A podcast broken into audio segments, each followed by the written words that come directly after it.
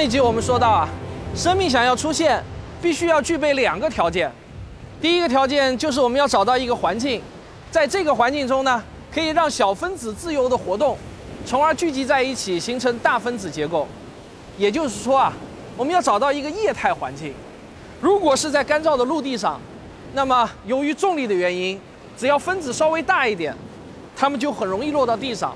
这样一来，它们就很难发生接触。形成更加复杂的大分子结构。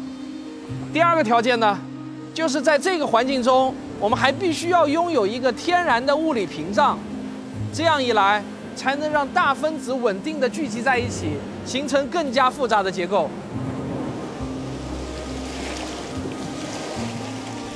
要知道啊，在纯粹的液态环境中，分子呢，最终是一定会均匀的扩散在液体中的。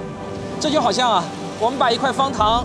扔到这瓶水中，那么糖分子啊，最终一定会均匀的扩散在水中，而不可能反过来，它们重新又聚集成一块方糖。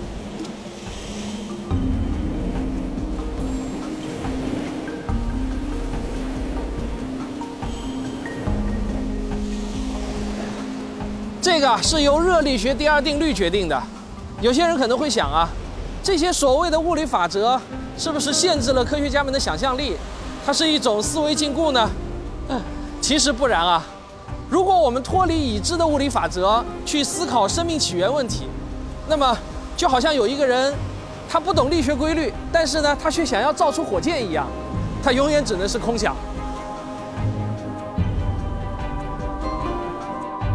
在地球上要满足第一个条件，科学家们首先想到的就是海洋，但问题是。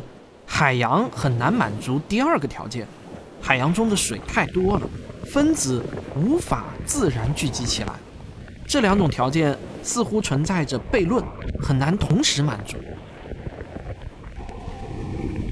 直到1977年，发生了一件奇特的事情，让生物学家们看到了一个过去从未想到过的奇特环境。这件事情啊，就让所有的生物学家们感到激动不已。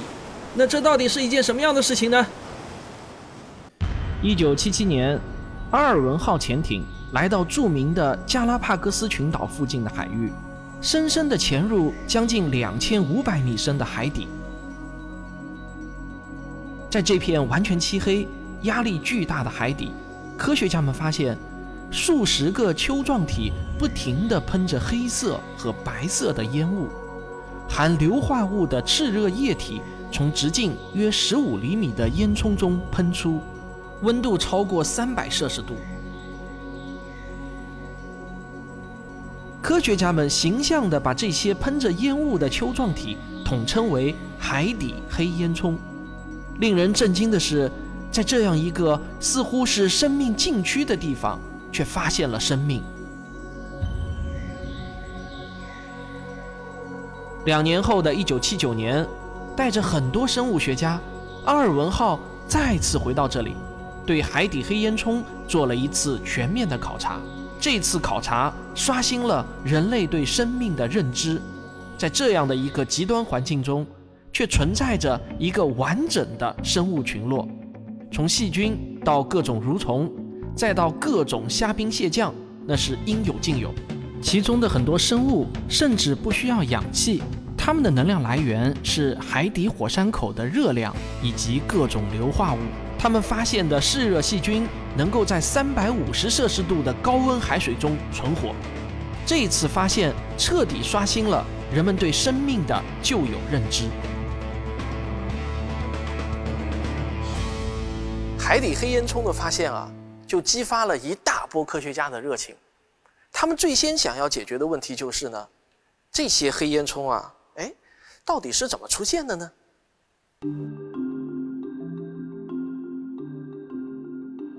原来，在深深的大洋底部，会存在着地壳板块与板块之间的裂缝，这些裂缝可以直通地底深处的岩浆池，所以，当海水渗到这些裂缝中后，就会被加热到几百摄氏度。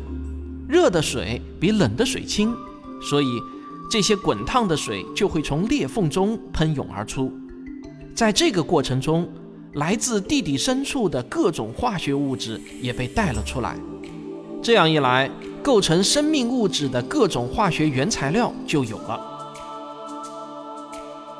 热水遇到了冷水就会被降温，然后那些被带出来的化学物质就会慢慢沉淀下来，在大洋的底部形成厚厚的沉积物。而这些沉积物啊，往往有着非常疏松的结构，它们就像是珊瑚礁。布满了孔洞，也有点像海绵，而这些微小的孔洞呢，就是一些天然的物理屏障，它们会形成一种类似喇叭口一样的结构。这样一来啊，物质就是进去容易，出来难了。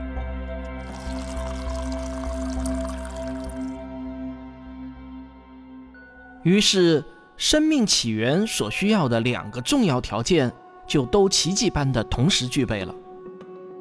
在黑烟囱附近。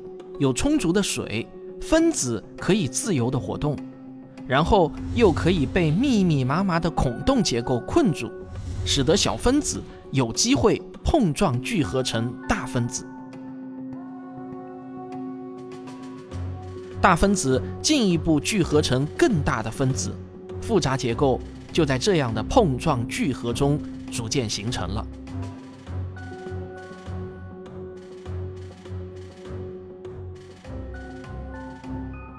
实际上，在深深的大洋深处，也并不是完全黑暗的。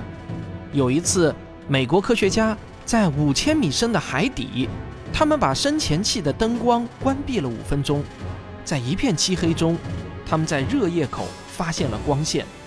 这种光线可能被最早的某一种生物利用了。果然，后来科学家们在黑烟囱附近发现，有一种虾的背上有感光区。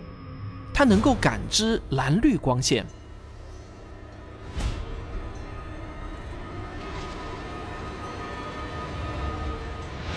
可能你以为啊，要寻找生命起源于海底黑烟囱的证据，那就必须要到深深的大洋底部去。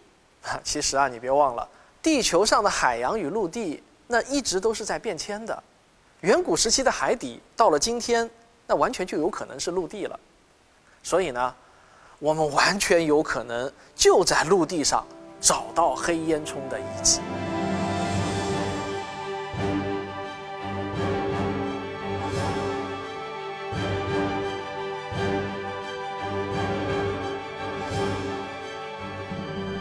二零零二年的五月份，北京大学李江海教授的课题小组呢，就是在这里，兴隆县的安子岭，发现了距今十四点三亿年前保存完整的。海底黑烟囱的遗迹。十四亿年前，华北地区还是一片汪洋大海，河北兴隆一带正处于大裂谷最深的海底。在海底黑烟囱的附近，生成了大量的硫化物矿石。这些从当地七百多米深的地下。挖出的符合海底黑烟囱特征的矿石，就是最好的证据。兴隆县黑烟囱遗迹被发现以后，吸引了大量的国内外研究者，很快就有很多重要的研究成果陆续发表出来。例如，2007年8月的冈瓦纳研究上发表了一篇论文，它的作者是美国圣路易斯大学的地质学家库斯基。他在这些黑烟囱的化石中发现的东西，几乎和今天我们在海床上发现的古生菌和其他包含细菌的结构完全一样。这是黑烟囱假说的有力证据。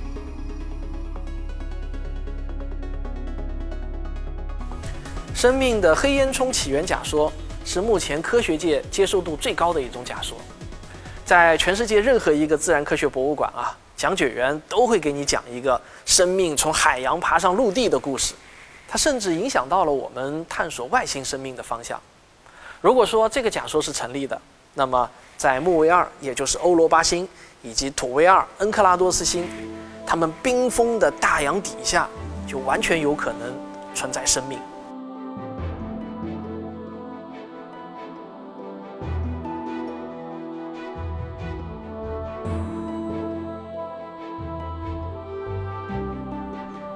不过，生命诞生于海底黑烟囱的这个理论啊，到目前为止，我们还只能说它是一种假说，因为一个理论决定它能不能成立，最关键的呢，还是要看实验数据的支持。不过，科学家们到目前为止啊，还并不能在实验室中给我们复现生命诞生的这一奇妙过程。其实呢，黑烟囱起源说并不是生命起源的唯一理论。最近这几年，就有一些学者，他们提出了一种完全不同的生命起源理论。那这是怎么一回事呢？咱们留到下集接着说。